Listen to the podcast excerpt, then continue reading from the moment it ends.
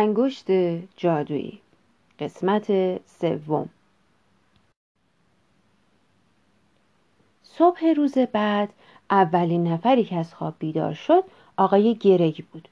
چشماشو باز کرد و خواست دستش رو از زیر پتو بیرون بیاره و ببینه ساعت چنده.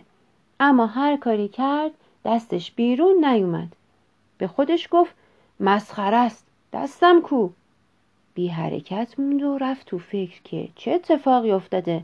نکنه دستم صدمه دیده. دست دیگرش رو امتحان کرد. اون دستشم بیرون نمی اومد بلند شد و نشست و تازه متوجه شد که چه شکلی شده. یه فریادی کشید و از تخت پایین پرید. خانم گرگ از خواب بیدار شد و وقتی آقای گرگ رو روی زمین دید اونم فریاد زد. چون آقای گرگ به یه مرد کوچیک و لاغر تبدیل شده بود. شاید قدش تا محل نشستن صندلی می‌رسید اما فقط تا همین حد. و به جای بازو حالا یک جفت بال اردک داشت. چهره خانم گیره کبود شد و فریاد زد.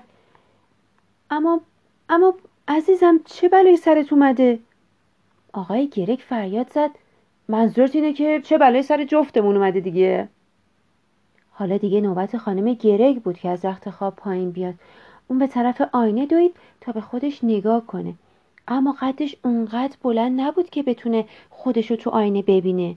اون حتی از آقای گرگ هم کوتاهتر بود و تو محل بازوهاش بال در آورده بود. خانم گریک فریاد زد و شروع کرد به گریه کردن. آقای گرک فریاد زد این کار جادوگراست.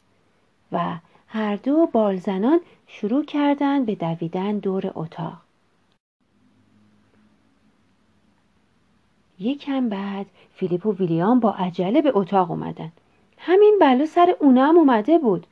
به جای بازو بال در آورده بودن و راستی راستی اندازه گنجشک شده بودن. فیلیپ با صدای جیک جیک مانند گفت مامان مامان نگاه کن ما می‌تونیم پرواز کنیم. و توی هوا پرواز کردن. خانم گره گفت زود بیاین پایین خیلی رفتین بالا. اما قبل از اینکه بتونه چیز دیگه ای بگه فیلیپ و ویلیام یه راست از پنجره بیرون رفتن. خانم آقای گرگ به طرف پنجره دویدن و بیرون رو نگاه کردن. اون دوتا پسر ریزه میزه حالا دیگه تو آسمون پرواز می‌کردن. بعد خانم گرگ با آقای گرگ گفت عزیزم فکر می‌کنی ما هم بتونیم این کارو بکنیم؟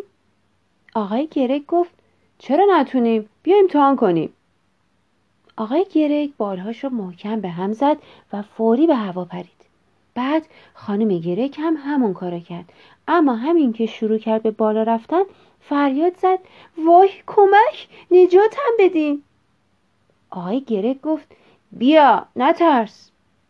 به این ترتیب اون دوتا از پنجره بیرون رفتن و به طرف آسمون پرواز کردن و خیلی طول نکشید که خودشونو به فیلیپ و ویلیام رسوندن. خیلی زود تمام افراد خانواده با هم مشغول چرخ زدن تو آسمون شدن. ویلیام فریاد زد وای عالیه! همیشه دلم می‌خواست بدونم پرنده بودن چه حالی داره؟ آقای گرگ از خانم گرگ پرسید. عزیزم بالهات که خسته نشدن. خانم گرگ گفت به هیچ وجه. می‌تونم تا ابد همینطوری چرخ بزنم؟